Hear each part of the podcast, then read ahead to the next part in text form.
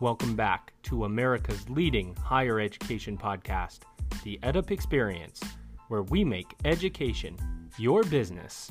Hosts Dr. Joe Sallustio, Elizabeth Leiba, and producer Elvin Freytes bring you the brightest and most influential minds in higher education today. We explore innovations, ideas, and issues in higher education and beyond, and hopefully have a little fun along the way. Now let's get to it. Interested in some fresh marketing ideas that have been real world tested by colleges and universities and actually work? We'd love to share. Come download MDT Marketing's free 2020 Marketing Strategies Guide, filled with stats and highlights on digital marketing initiatives exclusively for colleges and universities. Download the Strategies Guide for free at learn.mdtmarketing.com. MDT Marketing has been a leader in delivering marketing solutions for institutes of higher education since 1995. Come leverage our knowledge and download our strategies guide at learn.mdtmarketing.com. Welcome back, everybody. This is the EdUp Experience, where we make education your business, interviewing the brightest and most influential minds in higher education and beyond. The mighty influential phenom, always with me, Elizabeth Leiba. Elizabeth, how are you today? I love that. Mighty influential. Can I write that down so that I can prompt you for next time? You don't Please? need to write it down. I've already written it down. So perfect. That, that's love uh, it.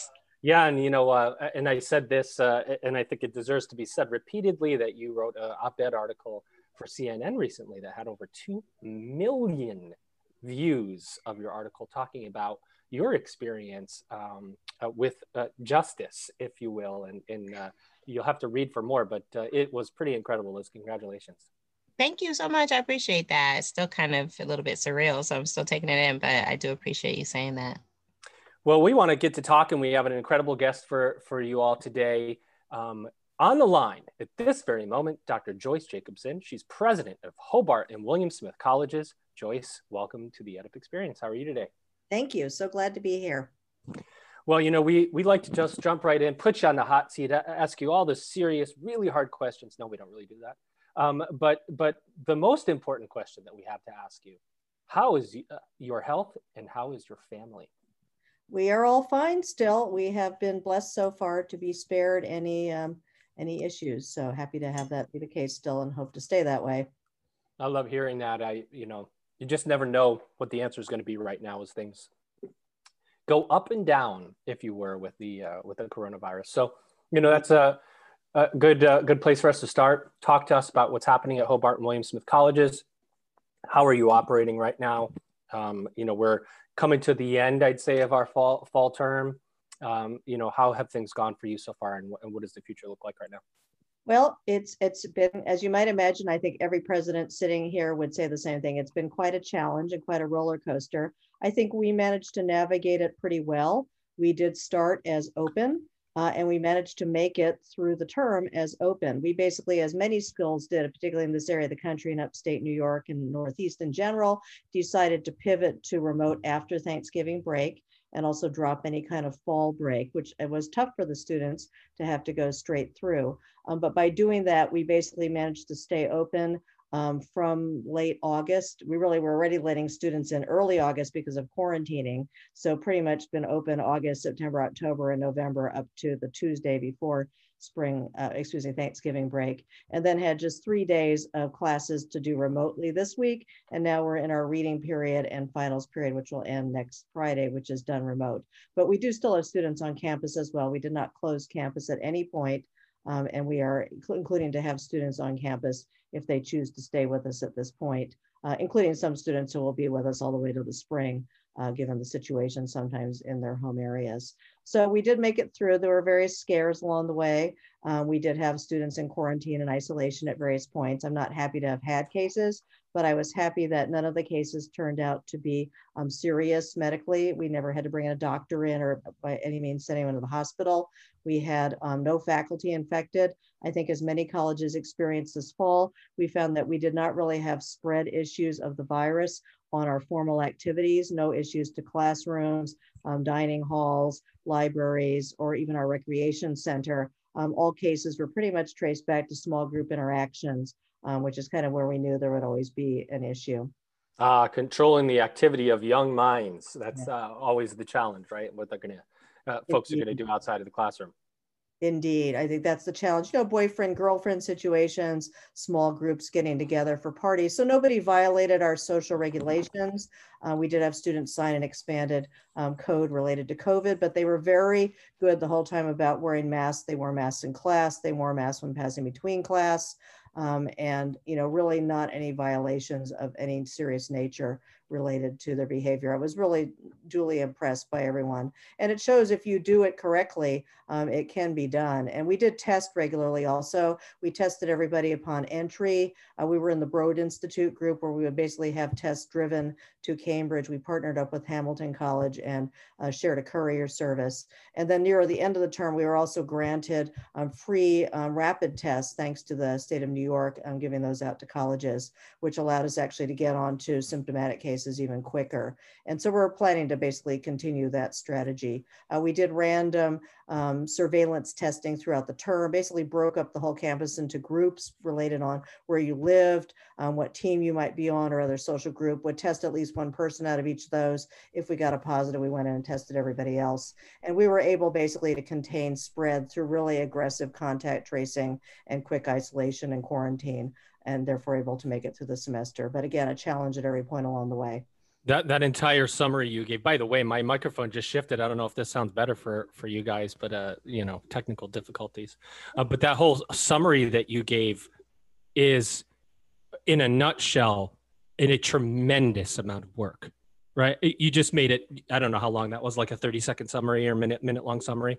But the amount of work that went into creating that summary is absolutely tremendous. It takes a huge commitment from staff and faculty. How have your staff, particularly your management team, responded, and what's impressed you most about uh, about your administration and the way that they've serviced students? No, and I really appreciate you bringing that up because indeed, I mean, we started planning for the fall and really uh, for the spring as well. Basically, last March, as soon as we did our pivot to uh, full remote at that point. And it was really a very intense summer planning. Uh, we worked heavily with our uh, on campus partner, Sodexo, that does our dining and our buildings and ground services, and really developed protocols for the entire campus for the cleaning protocol, um, for how we were going to do dining, um, mapped out every single classroom and figured out how to basically de-densify all spaces, including dormitory spaces. It was an enormous amount of work. Um, student affairs bore, bore a lot of that brunt, but obviously a lot of work on the part of the faculty and academic affairs staff on figuring out how to redo classes. We basically let faculty pick their mode of instruction. Um, some chose to stay full in person, some went hybrid with partial remote, partial in person, and some went full remote. Um, and we ended up with about three quarters of the courses with at least some in person, probably about 40% fully in person, which again was probably a higher percentage than most schools were able to pull off, but we had the classrooms to do it. But just the enormous amount of planning and then basically airing out those plans so that all our constituents, our students, our faculty, our staff our parents and even the alums and of course the trustees getting to see what the beta plan was getting feedback doing the final plan. You know looking back it's it's amazing that schools were able to do this because really? like you're mm-hmm. like how did we do that? You know it's amazing how people rose to the occasion. And it's obviously been you know under an exhausting time because you just have to be on every day lately. I'm, I'm really looking forward to the winter break this year. I bet, I bet you are. I bet your mm. staff is too. Oh yeah. Uh, uh, people have probably been working tirelessly um, yes. and, and, and, you know without break to because the students you know uh, demand it and they need to be taken care of. It's it's part of the deal of working in education. Now by the way liz and i don't know if you know this but uh, uh, president uh, uh, i'm sorry the hobart and william smith college is in upstate new york very close to syracuse new york where i grew up. So you know it is a beautiful beautiful area uh, to go to mm. college. Let me just say that. Thank, thank you for bringing that up. And I think that's been one of the reasons we were so anxious to have students come back. It is a less crowded area of the country. It's really um, an area you can sort of walk around and get some time. And it was so important, I think, for students to be able to be out walking around, be able to do physical exercise. What we were blessed with good weather this fall too, thank goodness. So a lot of classes actually met outside fairly regularly and indeed tried to incorporate more outside activities in some of the courses. Mm. So, that sounds yeah, beautiful. Yeah, you've got to see it. It's a lovely area. Well, teaching classes outside is every faculty member's dream, don't you think, Liz? I would love to have classes outside. I'm in South Florida, so obviously not as conducive to being outside, but I'm really curious about what were some of the lessons learned because you really gave, like Joe said, such a great breakdown of what some of the challenges were and how uh, you were able to navigate that and how your class uh, your your staff was able to step up and and just really meet those challenges. But what are some of the things the big takeaways and maybe some advice that you would have as campuses shift into the new term and try to figure out and navigate this new normal? What are some of the things the the things that stood out to you that were really salient in terms of you moving forward and, and being able to do this successfully Right. Thanks for asking that, Liz. Well, I think one thing we learned is that testing, testing, testing is really important. Mm. And certainly the schools that did heavier testing seem to have had the better results. I'd mm. say we were, we were not the heaviest tester. We did not test everybody twice a week. Um, I think we will up our testing actually in the spring, probably test everybody immediately upon entry and probably three to five days after that.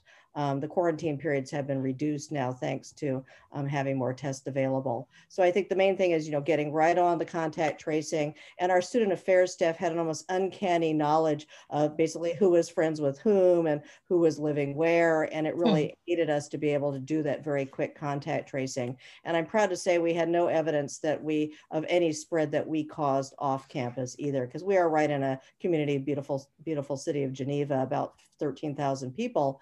And of course, that was a big concern coming in.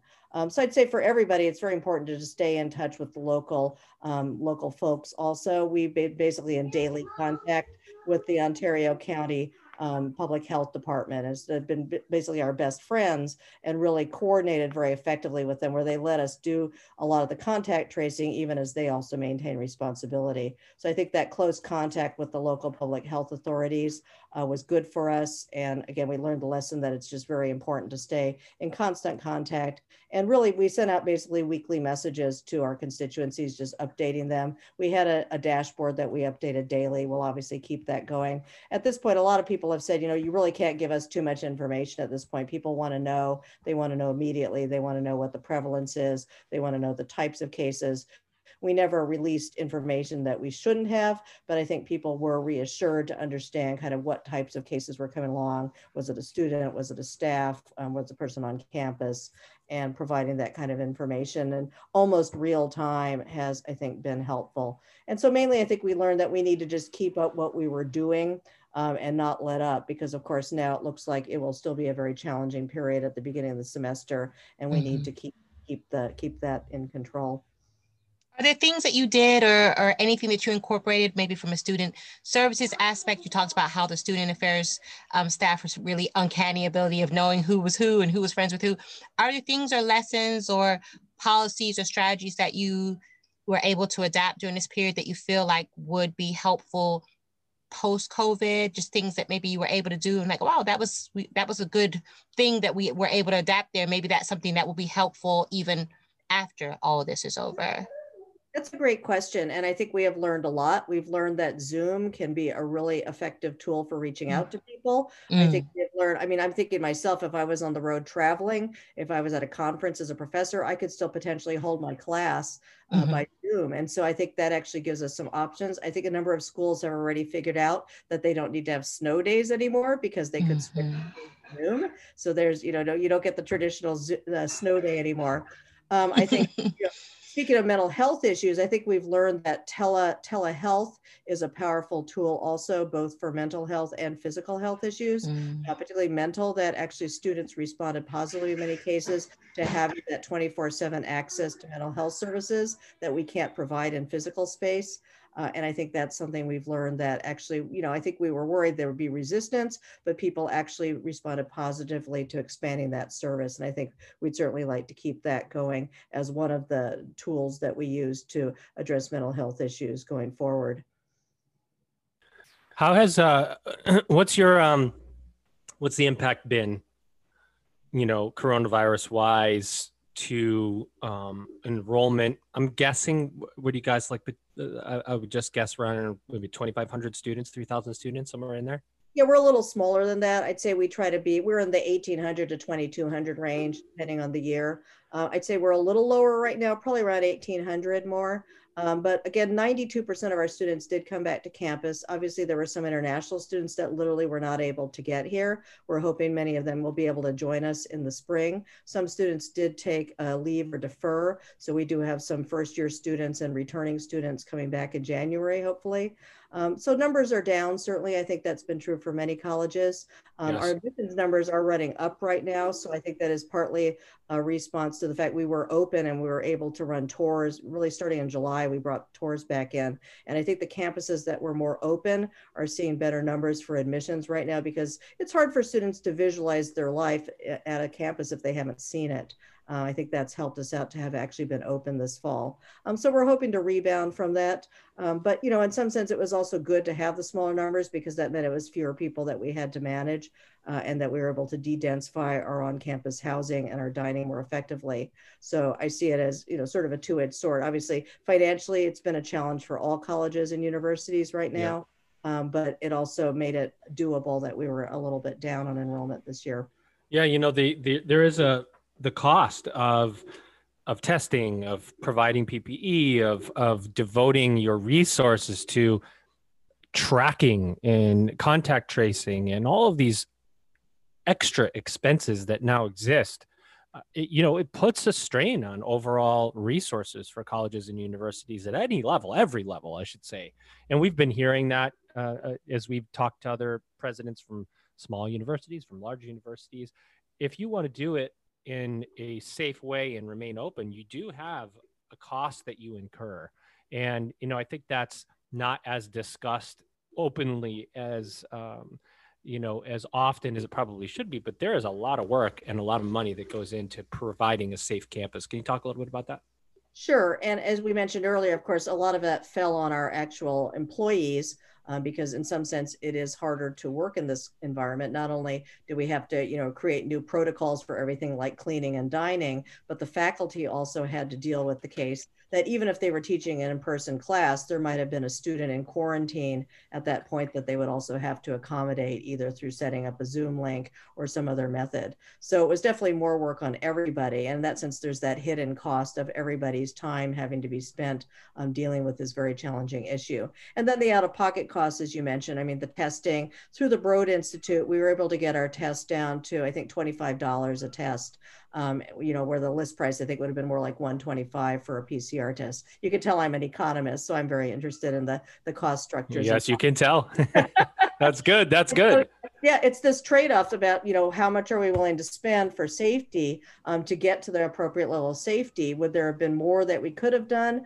Um, possibly, but then was it worth it on the margin, as economists always like to say, to spend the additional money? Um, and so there were obviously choices we sometimes made about that. Most of the choices we didn't have to make. We were blessed with a campus where the housing is more spread out, so we could keep more of it online.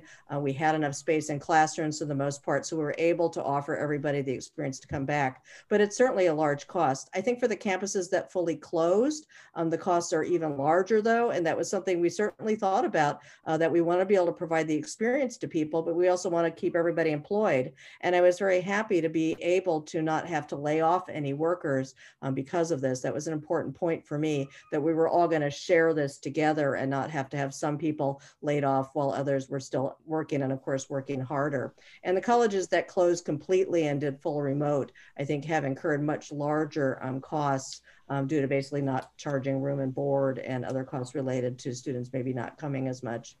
So yeah, big trade-offs. Yeah, it, it, it's um, it, no matter how you look at it, there is some investment somewhere in some way when the problems compound themselves in the way that they have you know you you talked about enrollment being you know mostly relatively flat down a little bit but it sounds like you're you're doing uh, doing relatively well you know there's a lot of uh, prognosticators out there about closing colleges about uh, schools especially those between let's say a thousand and 5000 students you know where 10% 15% decline in enrollment becomes a real a real significant um, drop in tuition that affects the bottom line in, in pretty significant ways. You're looking towards spring now. You know, you're looking towards your your your next term, and as a college president, fortunately or unfortunately, in this environment, you've got to think forward and without much information, right? You've you know, it's not like uh, even if there is a a uh, uh, antibodies that get released and and uh, people go out and get the um, um, the uh, vaccine boy, I couldn't even think of that word for a second. That's how that's how far away it seems to me. Is I can't even think of the word. uh, uh, yeah, yeah. That uh, that you still have to operate, and you have to operate in a way that's going to provide the education to your students. But but you're also hopeful that things get back to normal as quickly as possible. So how do you work through that? Hey guys, this is Joe. You heard from MDT Marketing at the beginning of the episode. Please take the time to go to learn.mdtmarketing.com to download their 2020 Marketing Strategies Guide for free. Yes, I just said for free. I've known the team at MDT Marketing probably going on 15 years. Their uh, president, Mitch Tallenfeld, and I talk all the time. You know, these guys are super knowledgeable. They want to help higher education institutions succeed. No strings. Go download the guide learn.mdtmarketing.com. We all need tips. Now that schools are operating online, this guide will give you those digital tips. Go download it. Right. I think part of our playbook is basically what we've learned from the fall, as I indicated, again, testing probably even a little more intensively at the beginning, um, using more of these rapid tests now that we have them available. Um, one thing that sort of helped on the cost side, I mean, it's sad but we had to close down a lot of things we would normally do. We weren't able to run our study abroad. We are a school that is known for our study abroad programs. And so we had to basically shut those down. We're also known for our athletics. We couldn't run a fall season. We have canceled winter season. We still have hopes for our spring season. We have a, a very good Division One lacrosse, men's lacrosse team. We would love to have them play. Um, so I think that, but the flip side is that is that you know the costs that we would normally have for travel, for referees, um, et cetera, have all dropped. So that has kind of helped on the cost side. Similarly, like I'm not traveling. Normally I would have been on the road a lot more this year. We're not traveling, we're not entertaining. So there have been offsets on costs. I think the challenge for many colleges is next year um, we have to put everything back in place and be and again if, if enrollment stays down that will be a challenge for colleges to basically have to provide the full suite of activities that we would normally do if enrollment stays down and how people are going to handle that.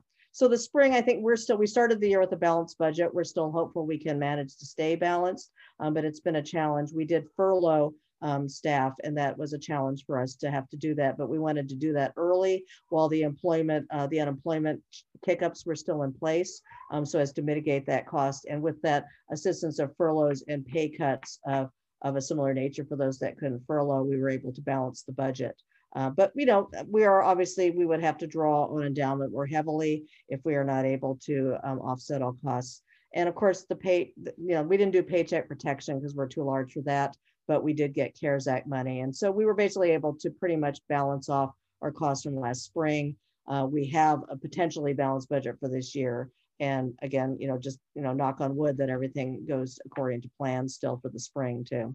But, you know, these things, there were some mitigating loss and costs. And I think people have not brought that up as clearly because for many schools, including us, it included things like having to furlough or in some cases people laid off or reduced departments and that's painful to have to put people out of work at such a tough time. And again, I'm glad we didn't have to lay off anybody as part of this, but we did also freeze some of our hiring or slow down our hiring as well. Yeah, I mean, I think if you can come out of this without having to reduce or furlough staff, it's a it's a huge accomplishment. I think because it's uh, you're probably in the at least from the the uh, institutions and presidents we've spoken to in the minority. Uh, you know, the vast majority of schools across the country have made some expense cuts in some way that have affected people, and in that way. And Liz, I'm going to keep. You know how I get when we when I start talking numbers, I'm going to keep firing off to Joyce if you unless you jump in and ask something more exciting. well, I always am curious about when we're thinking about the the thought leaders and some of the different articles that are coming out all over the spectrum, uh, speculating about the future of higher education. I'm always curious for those that work in liberal arts area and for students that are served by the smaller, more intimate setting, how you feel about the, the future of higher education in terms of your particular type of school. You know, sometimes there's a lot of I, I, say Joe gets offended, but I hope the offended is the right word. But you know, you have these these uh, prognosticators that are saying, you know, Maybe this type it's of emotional, Liz. Emotional. emotional. Yeah, I don't want to say Am you get offended. emotional? I think I'm getting emotional right now. Emotional because you know you have these leaders, uh, thought leaders that don't necessarily work in you know these areas, but then they're saying, well, this type of school is not going to do well, or that type of school is not going to do well. How do you feel about your particular type of school and and what you're doing for your students or how you're serving your students and and how that fits into the grand scheme of things moving forward into the new normal post covid and the new you know i guess when we're thinking about education as a sector how we're all evolving how does your type of school fit into that spectrum Sure. Uh, you know, my type of school is basically, you know, one of the smaller schools. So I think there are liberal arts colleges. Some are national, like our college, where we draw nationally for our student body. Some are regional but they're all trying to provide basically a smaller, more intimate, more where everybody knows each other type of mm. experience. Mm. And I was one of the people actually went out early, and hopefully I'll still be right when this when we come out the other side of this with you know a local editorial that said, you know, I think this will actually underscore how important the residential mm. in-person experience is. And mm. certainly mm. our students said that. I mean, we surveyed our students before we decided whether or not to open, and well over 70% of them said, you know, we want to be back. We want to be back in person. And I think that they understand, and it's not obviously, it's partly about teaching and the learning, but it's about creating a community. You make your lifelong friends often in college that you carry with you the rest of your life. Spending that formative time in a 24 7 environment is really key. And again, you know, that was the sad thing. We weren't able to do as much of that kind of community building as we would normally be able to do because of all the issues with social uh, distancing, et cetera. But at least they were able to do some of that. And to build on that, I think it was probably easier for students who weren't just starting college. I mean, my heart really goes out to the students who graduated last spring, had their senior year in high school disrupted, and then had to start their first year of college under this because that's just so disruptive. Um, but for the older ones, the ones who'd already been in school, at least they're having, they met people last year or the last couple of years, they were able to contact people. And people crave connection. I mean, that is just so clear. We're all missing touch, you know, just those casual touches of uh, shaking hands or hugging friends. You know, we have our close family with us often, but we don't have those other connectors. And that is so important. And I think the whole digital age and the idea that somehow this will replace that in person contact is just so so un, uh, untrue. And I mean, I think liberal arts colleges, though, they are they're tough, tough, tough birds. And these prognosticators who say half of them are going to disappear, they are clearly going to be wrong. Um, mm-hmm. These colleges stick stick through. They're scrappy. Uh, you think they might fall over the edge, but they hang in there because they have dedicated students, they have dedicated alums. They do have to downsize sometimes uh, and become smaller, but in some sense that can actually improve the community on campuses. I think there's certainly a place for them. It doesn't mean everybody's going to survive this or that everybody will last the next decade, but this is an important educational option to keep available both for our country and for the world because it is really actually kind of unique in this country to have these liberal arts colleges. You don't find them in other countries to this degree. Absolutely. For someone that went to school for I went to school for journalism. I teach English. So I feel as though a lot of times there is somewhat of maybe not an understanding of just how much that type of education and some of the skills that you learn in some of those more humanities related fields do apply to almost anything that you would want to do in life. So I definitely am someone that's of the mindset that there's definitely a lot of value in humanities and liberal arts and, and in that residential experience that uh, Joe experienced, I experienced that, you know, that, that residential experience that a lot of us did do our growing up in those, um, those types of environments. So I definitely agree with that. What do you feel about the, as you mentioned this a little bit before, about the mental health aspect and about what some of the lessons learned might be in that such a small environment where students are relying on each other and in that sense of community is there. What are some lessons learned do you think that we can as a sector in higher education take away from this? Because i think sometimes there's a little bit of a stigma in terms of thinking about how important community is, how important relationships and relationship building are on campus, just the intimate relationships, not necessarily football games and the big aspects of it, but just the one on one communication. And if students feel comfortable and having the ability to talk to someone if they're struggling, what are some of the things that you learned about that? And what are some of the things that you will take with you moving forward as um, in your leadership on campus? Well, certainly. I mean, some of the people that were most key during this period were, for instance, our, our dean's office, where, where we have student deans. We have six student deans.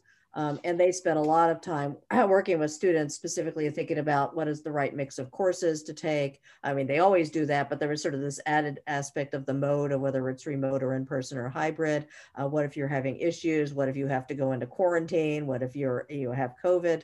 Uh, and they were so key to have that relationship that students felt that there were people on this campus that they could talk to. Uh, many of whom talked to those deans. They're also the residential life folks, uh, and of course the faculty as well. I think the faculty certainly stepped up and spent a lot of time um, talking to students, both through having virtual office hours or in some cases in-person meetings, just to make sure, hi, how are you doing, how are you feeling. But I do think we also learned that students are resilient, um, mm-hmm. that students, and this is true not only at my college, but at many others, they were put into situations in some places with full lockdowns for the whole campus for two weeks or longer. Um, in our case, you know, certain individuals or groups were in lockdown for two weeks or longer, and they they survived through it. I hope they look back on this period, which obviously was very going to be a, a salient period in all of our lives going forward, and really feel proud about the fact that they carried through on this time, this difficult time, and that they learned something about their own resilience from this. And that resilience includes that you often need to rely on other people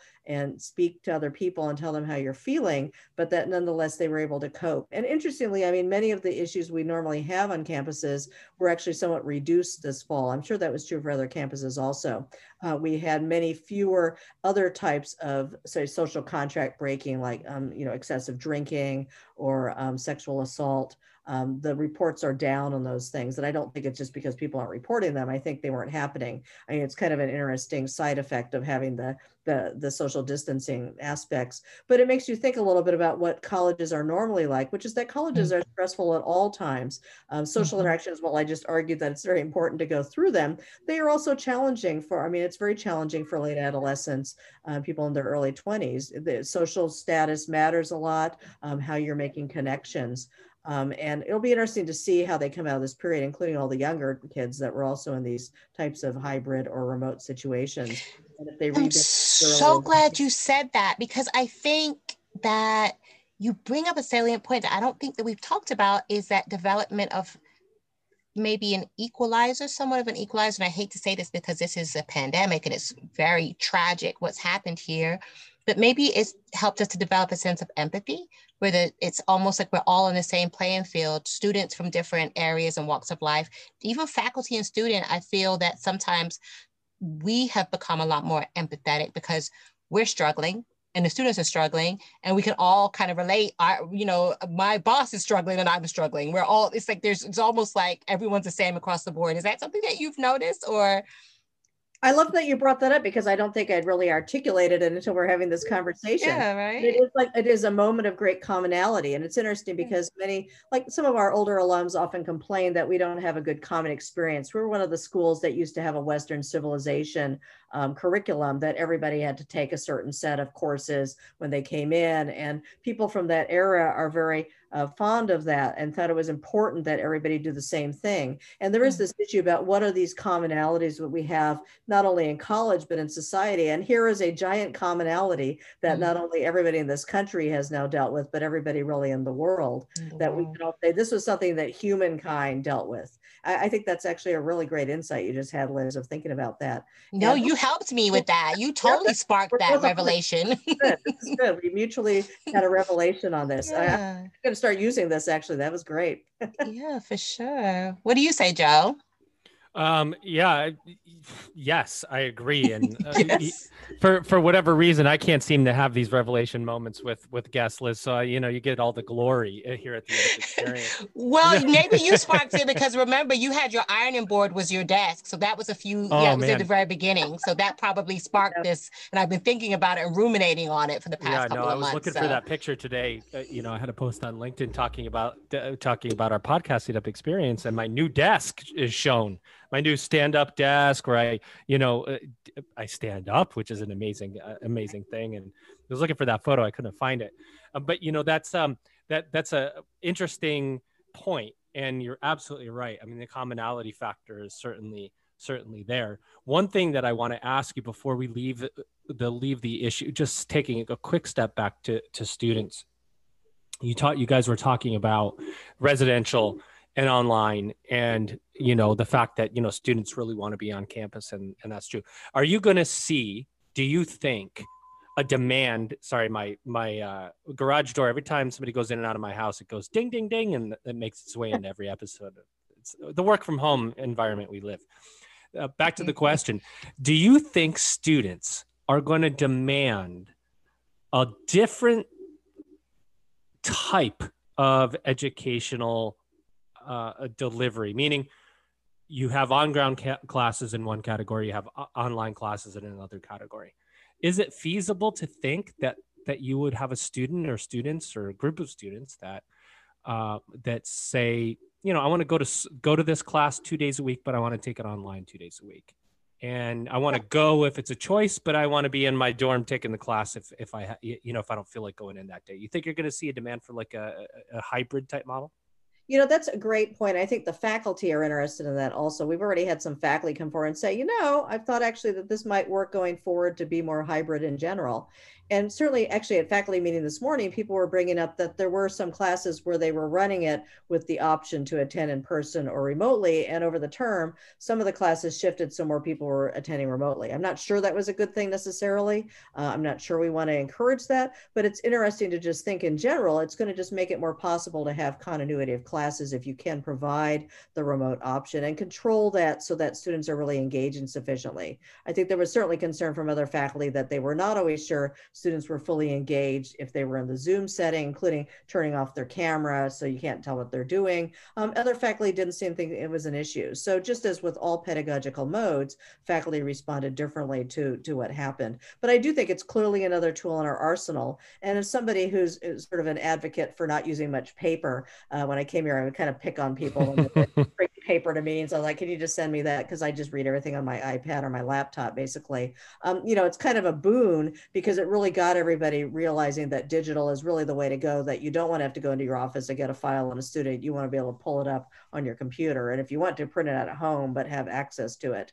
And so I think it has moved people to understand that for a lot of our routine work, um, trying to stay full digital is important and sharing screens, um, sharing Google Docs, a lot of things that some of us were doing already, but has now gotten much more widespread, I think will continue to operate and just enhance things.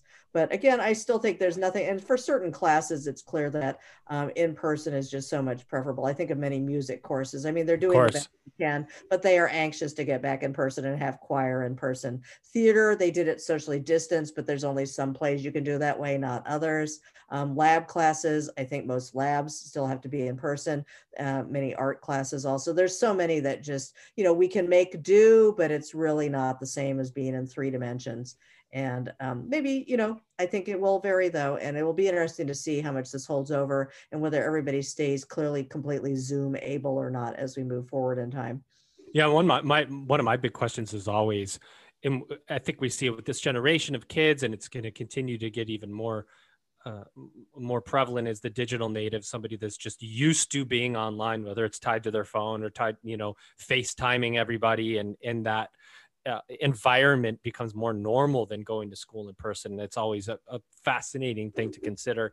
I always think about Zoom and turning off your camera is the same as you know because you can never really tell if a person's in, engaged or not. It's if you go back to the days when we were all actually in physical cor- uh, courses and classes in a big lecture hall, and you had your your book out in front of you, but inside your book you had another book like a reading right. book or a magazine or that's what i think uh, turning off your camera on zoom is because you mm-hmm. could be in the mm-hmm. classroom reading something i'm doing my homework for another class and in this class it's you never truly know unless you call on that person right know know what's happening it's it's going to be fascinating to see how technology continues to evolve the student as much yes, as it does the institution. And the, and the etiquette also of how you do these things, like what is the etiquette? But I think, you know, again, you know, there are meetings where you have to be all in and you should be fully paying attention. Others you maybe don't need. I mean, in my own work life, that's certainly true. I think in everybody's and understanding when you need to be all in, when you don't. I do worry that that digital natives have trouble maybe with deep reading or deep learning. Um, and that is one deep of the writing colleges exactly yeah. that colleges can train you to do so that we're not all just in short form quick turnaround but we do also know how to do longer form uh, but maybe that's just old fashioned to me to think that longer form matters.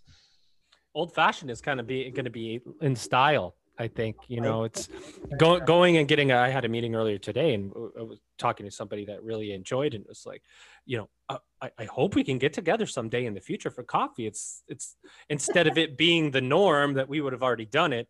You know, now I'm just used to being on camera all the time, and getting together with somebody seems so foreign at this point. And it's like a treat, like a treat, yeah, a right? Like I can't wait to go see Liz. I mean, I don't even know what we're going to talk about. It's going to be so awesome you know yeah it is i mean maybe we appreciate each other more because mm-hmm. of this you know and i hope it doesn't mean we don't see each other as much. I hope people get out back and around more. I think a lot of people you know it's been tough on extroverts and better on introverts.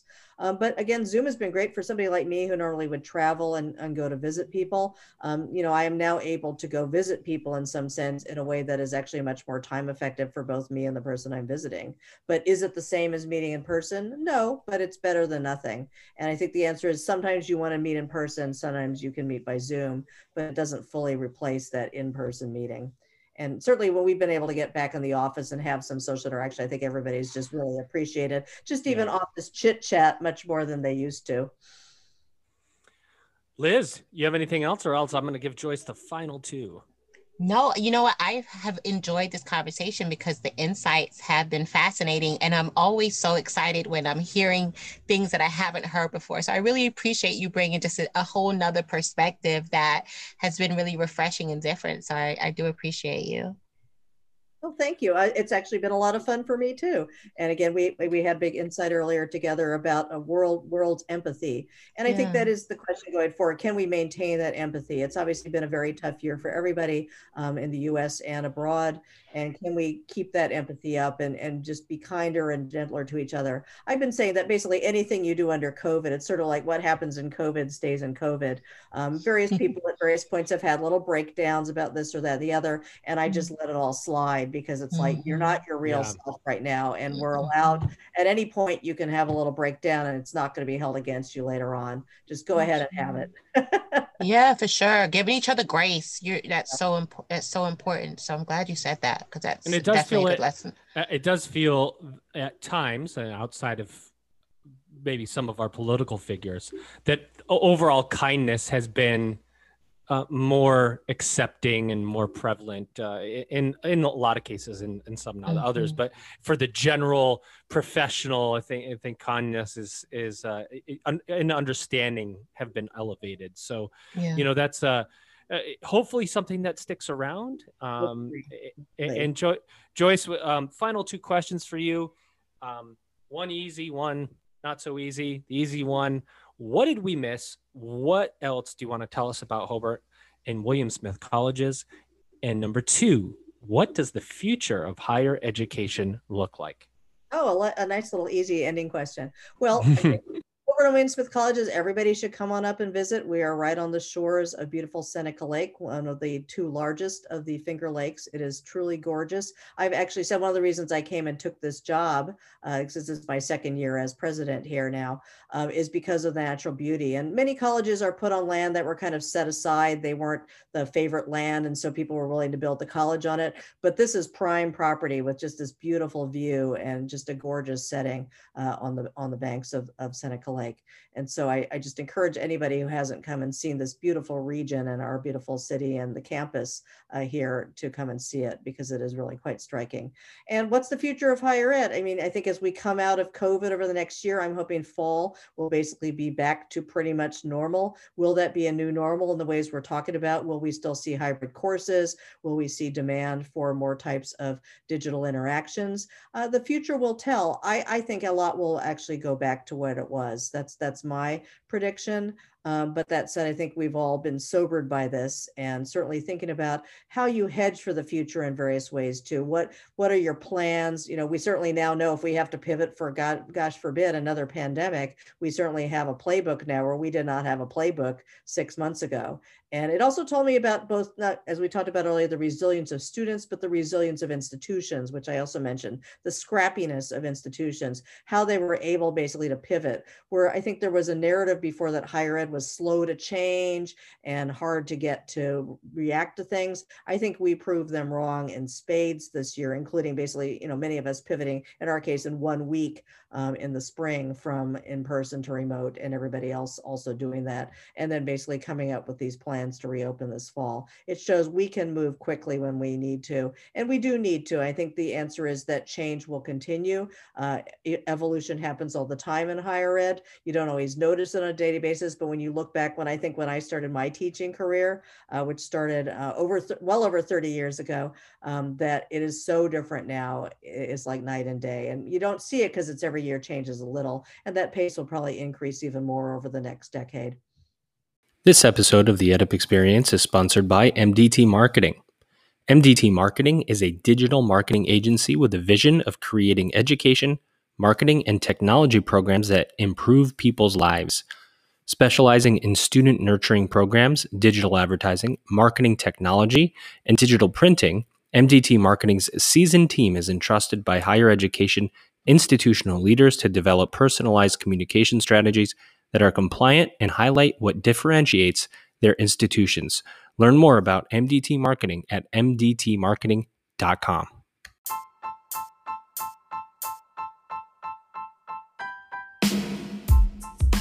Hope you enjoyed that episode. To learn more about the EdUp experience, please visit edupexperience.com. And if you want to be in on the live recordings, please sign up for our email list.